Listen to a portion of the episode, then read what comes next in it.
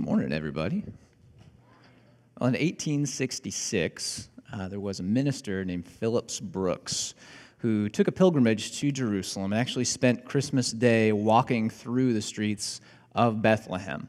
Uh, and he was so moved by that experience that he came back to his church in Boston. Uh, and a few years later, he wrote this poem, O Little Town of Bethlehem, which are the lyrics for the song that we just got done singing.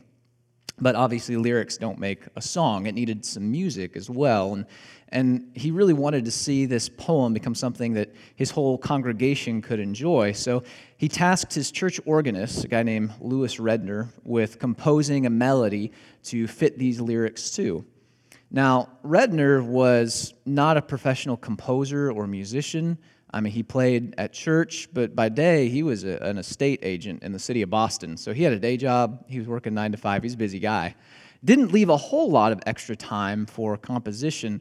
So he found himself in this really uncomfortable situation of sitting at his piano the Saturday night before the Sunday service where the song was supposed to be unveiled, still with an unfinished song.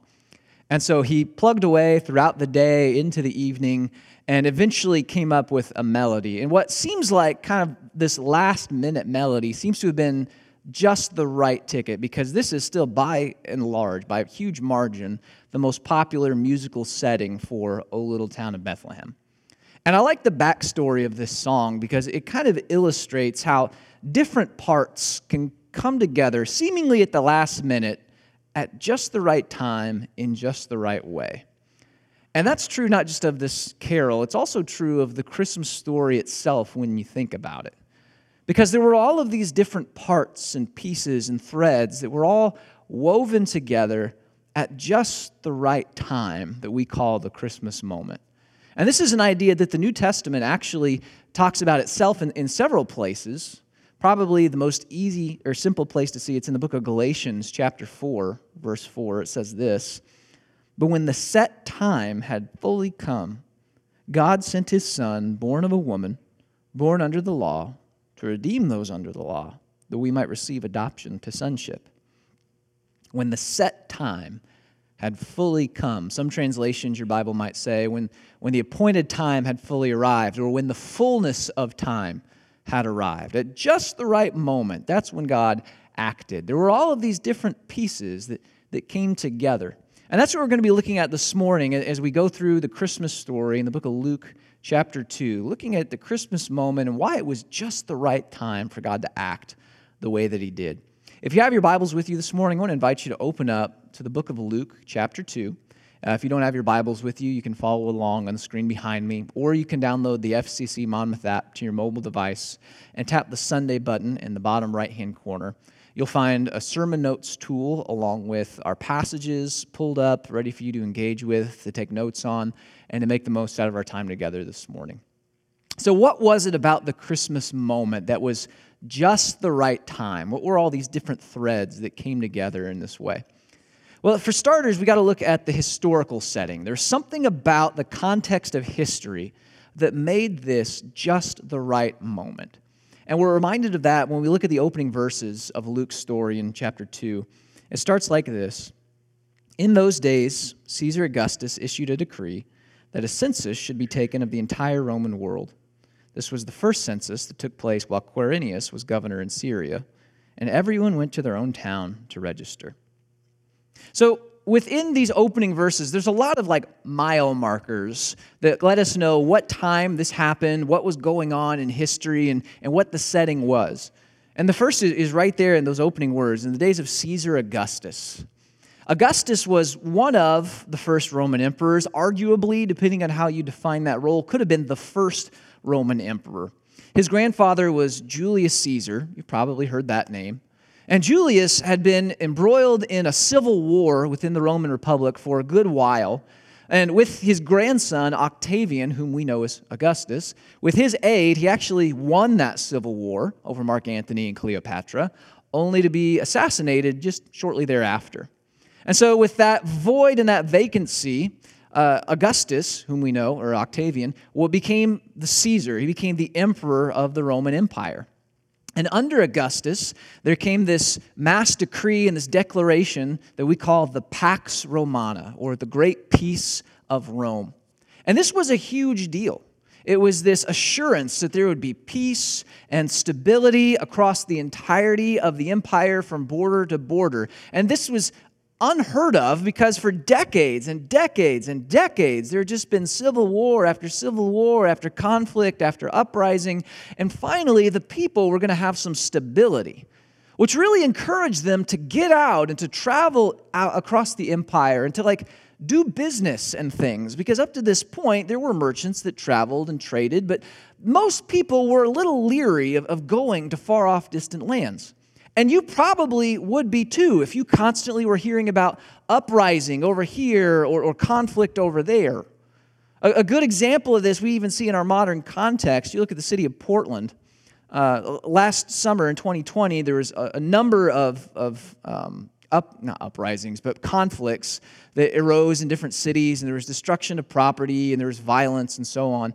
And a number of cities were able to quell that violence, but Portland took kind of a different approach to things, and as a result, that violence spilled out over the summer, into the, the fall, into the winter, into the next year, and even as recently as a few weeks ago, with the Kyle Rittenhouse verdict, there was a fresh new wave of malfeasance that sprung up in that city. And that, coupled with independently rising crime rates, has really given Portland kind of a bad reputation as an unsafe city. And even Portland's own Bureau of Tourism and, and Commerce made a report recently that they're seeing huge economic losses because conventions don't want to go there, and trade shows don't want to go there, and tourists don't want to go there. It's a modern-day example of, of what was happening in the ancient world.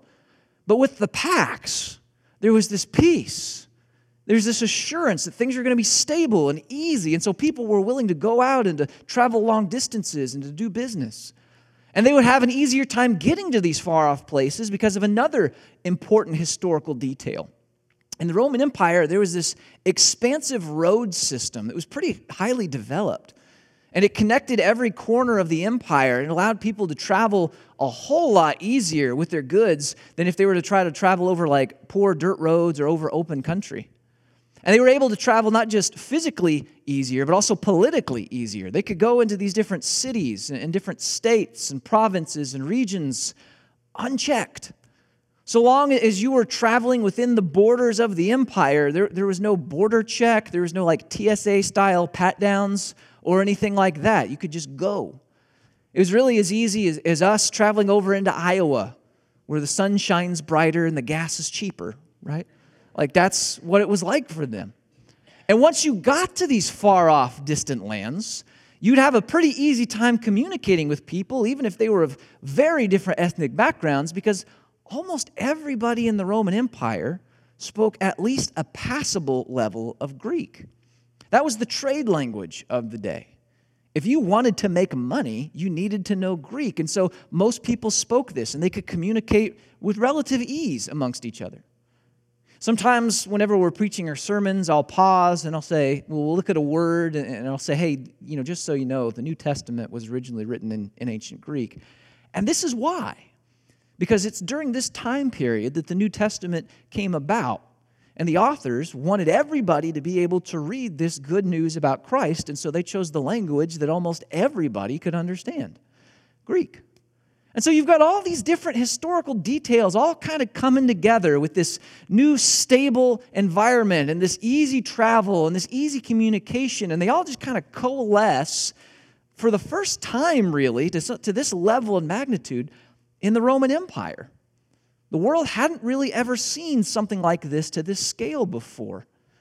It was the ideal time if you like had this message that you wanted to get out as far as you could, to as many people as you could, for them to easily understand. Something like, I don't know, the gospel, for instance. On a historical level, there was a lot of things that really made this the ideal time for the coming of Christ and for the Christmas moment. And that's just one thread. There are a lot of different threads that are coming together. I mean, we can look at the pages of history, but we also need to look at the pages of Scripture.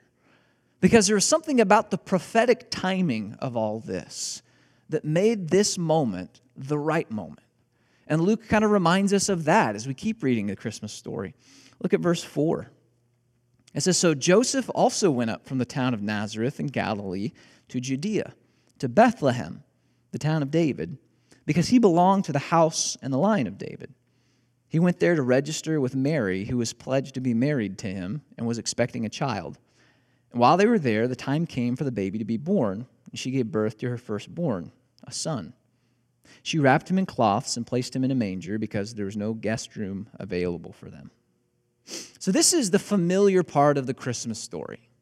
This is the part that we all know so well, that we see on Charlie Brown, and that we, you know, we, we see this again and again. But sometimes that familiarity works against us a little bit, because we can easily overlook some of the details and even some of the peculiar phrases that Luke uses in telling this story. But in each of them, he's reminding us of the prophetic timing of the moment. You take Bethlehem, for instance. We all know Jesus was born in Bethlehem in the manger, and, and we see the nativity scenes, and sometimes we just forget that Bethlehem really was in the middle of nowhere. There was nothing special about this place at all. And yet God had foretold seven hundred or so years prior to the Christmas moment that something really big was going to come out of this podunk town. He says in the book of Micah, chapter five, verse two, "But you, Bethlehem Ephrathah," and that's just kind of the region where they were. He says, "Though you are small among the clans of Judah, out of you will come for me one who will be ruler over Israel, whose origins are from old, from ancient times."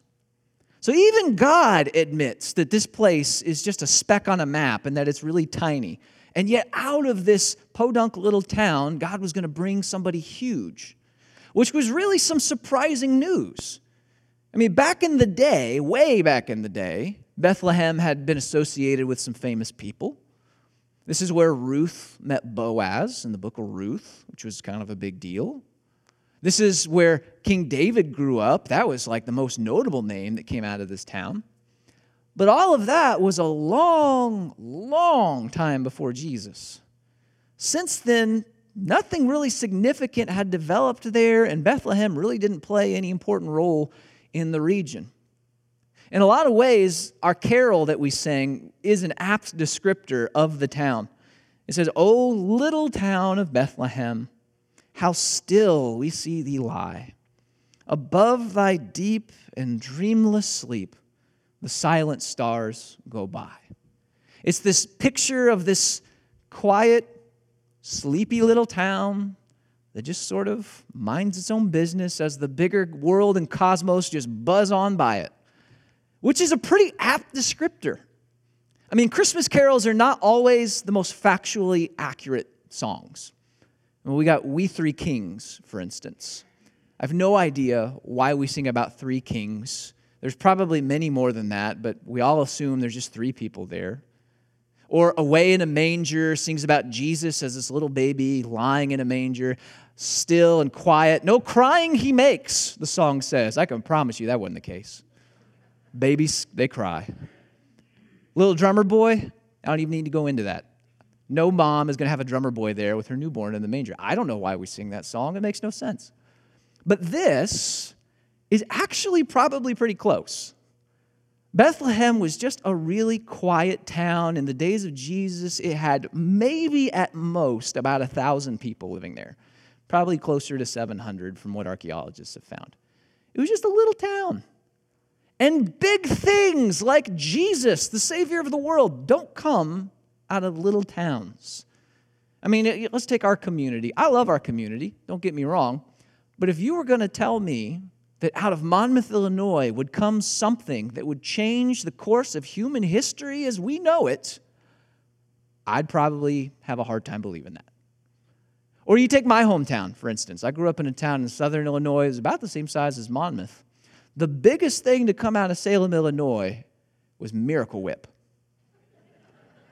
Yeah, a local deli sold it to Kraft Foods for three hundred dollars.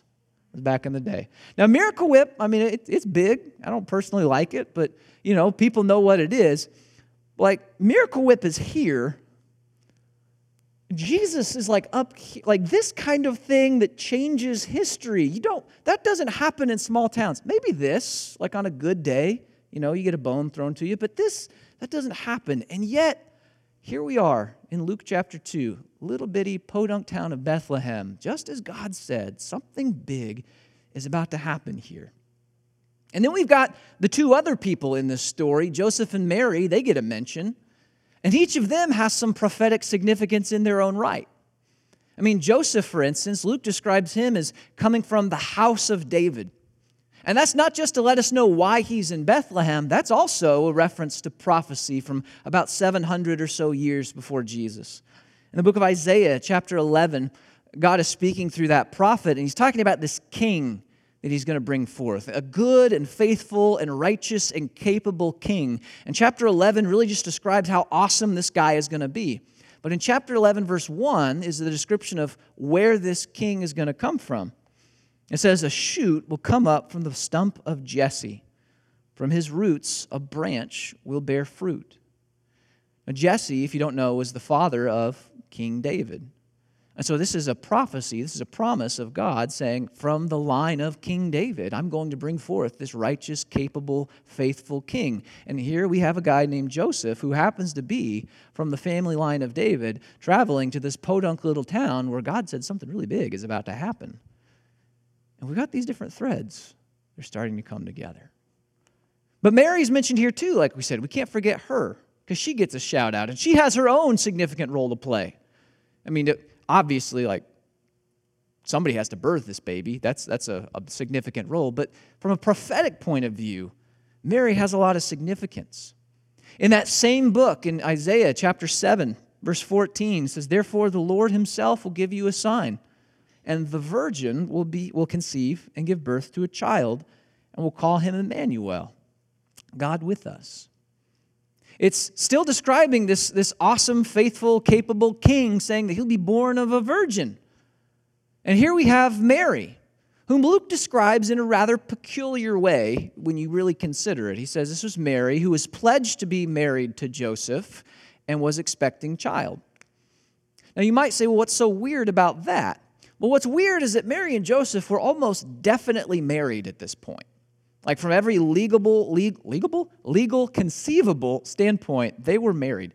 There is no way on God's green earth that a good Jewish father is going to say to his teenage daughter, oh, you want to travel several days' journey away, unaccompanied, unchaperoned, with this man who is single, whom I, I that's not going to happen. You're not doing that. There are very few fathers today who would let that happen, let alone in a highly conservative Jewish culture like this. They were almost certainly married in every conceivable way, except for one. They had not consummated the marriage, which in this culture was very much a part of finalizing the legality of it all. And we know that they hadn't conceived, or con, um, conceived, but hadn't um, consummated, because in the book of Matthew, Joseph makes the decision not to be with Mary until after she had given birth to this child, just so there's no confusion as to the miraculous origins of where he came from. And so here we have Mary, who has not been with her husband and yet is expecting child. This is Luke's kind of nudge to this prophetic promise of a virgin birth. So you've got the Virgin Mary over here, and you've got Joseph from the house of David over here, and they're traveling together to podunk Bethlehem. All of this foretold hundreds and hundreds of years ago, and yet all coalescing and coming together at just the right time for something really special to happen. There was something about the prophetic timing of all of this that made it the right moment.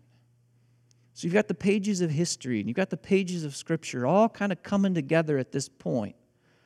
But even that isn't the full extent of it.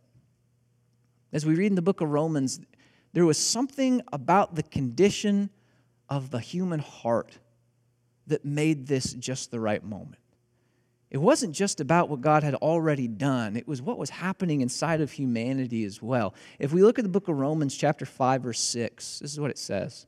It says, you see, at just the right time, when we were still powerless, Christ died for the ungodly.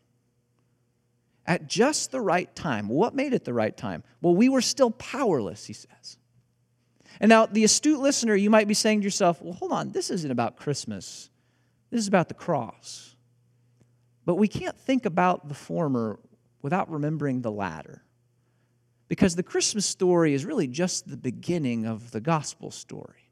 It's all one big event, this Jesus event of his coming and his ministry and his death and his resurrection and his victory. It's the gospel story. You see, the Christmas story has a very specific purpose in mind. It's not just to produce a baby in a manger, it's to produce a Savior. And that's what our, our carol even celebrates in that last verse, verse four. It says, O holy child of Bethlehem, descend to us, we pray. Cast out our sin and enter in. Be born in us today. It's a plea, not for some baby in a manger. It's a plea for a Savior. And that's what God delivered in Christ at the Christmas moment, was the birth of Emmanuel, God with us, this foretold king that would come and rescue us and save us. And for whatever reason, this was the moment where the human heart was ready to accept that gift. Now, we might ask the question, well, what specifically was it about the human condition that made this the right moment? Right? Like, like what, what, what was happening? Why did God choose this moment in particular? Why didn't he act earlier? Like, were we less powerless against sin then? And I'll tell you, I don't know. That's a really good question, but I don't know. I know that in Scripture, God has provided a, a number of answers to a huge number of questions, and he speaks very clearly on those. And when he does, we can definitely affirm them. But I've also learned that when God isn't crystal clear on things, it's usually best not to put words in his mouth. Usually it doesn't work out super well. But here's one other thing I've learned as well. The right gift can be given at the wrong time. And when that happens, that gift is usually discarded. I know this because I learned it from a rather embarrassing story, which I will share with you now. I was in college. It was my freshman year of college. Uh, I was home, and a relative had gifted to me an automatic jump starter for my car. You know, a little device you hook to the battery terminals, and you press it, and it kicks it right up. A very good, practical, wise gift to have, right? Especially whenever I was going to school six hours away from home, where I didn't know a whole lot of people. A phenomenal gift. However, I was too immature at the time to appreciate it. I thought, I'll never need this. And so I found out where they purchased it, exchanged it, and bought something else, which I was eighteen. I'm sure it was very beneficial. It was probably like a video game or pizza or something. Fast forward a few months. I'm delivering pizza in a car that is literally held together by Gorilla Glue. And wouldn't you know it, my alternator was on the fritz and my battery was dead. And I really just needed to get to the O'Reilly's up the street. It was like two miles up the road. But I, again, was in this city where I didn't know a whole lot of people. I didn't have a whole lot of people that were willing to stop and help me out. And I thought, man, if only there was like this thing that I could connect to my battery and, and it would like start my car itself. That would be, why don't I have one of those? That would be such a wise and practical thing to keep on hand. Well, I had one. But that right gift had been given at the wrong time. I wasn't mature enough to understand it or appreciate it, and it was discarded. What would have happened if God had acted sooner, if he had sent Jesus earlier, if the Christmas moment had arrived maybe in a, in a little different setting? Would we have been ready to accept Jesus? Would we recognize our incredible need for salvation? Would we be willing to, to see his work and his generosity and appreciate it for the gift that it was, or would we have discarded it? I don't know. There's a lot of things I don't know. But what I do know is that something about this moment in God's mind was the right moment. Something about the human heart was ready to accept what he was willing to do, what he had been orchestrating in the pages of history, what he had been foretelling in the pages of Scripture. It all came together at just the right time when we needed him most. And he delivered. That's the Christmas moment. Oh, Little Town of Bethlehem is, is this really sweet carol, and we sing it, and it's got all these Hallmark feels and warm and fuzzies and stuff. But it's so much more than just another Christmas carol about the Christmas moment. It's a reminder of how God worked at just the right time, pulling all these different strands together to save the people that he loves. And maybe this morning you're experiencing that on a very personal level.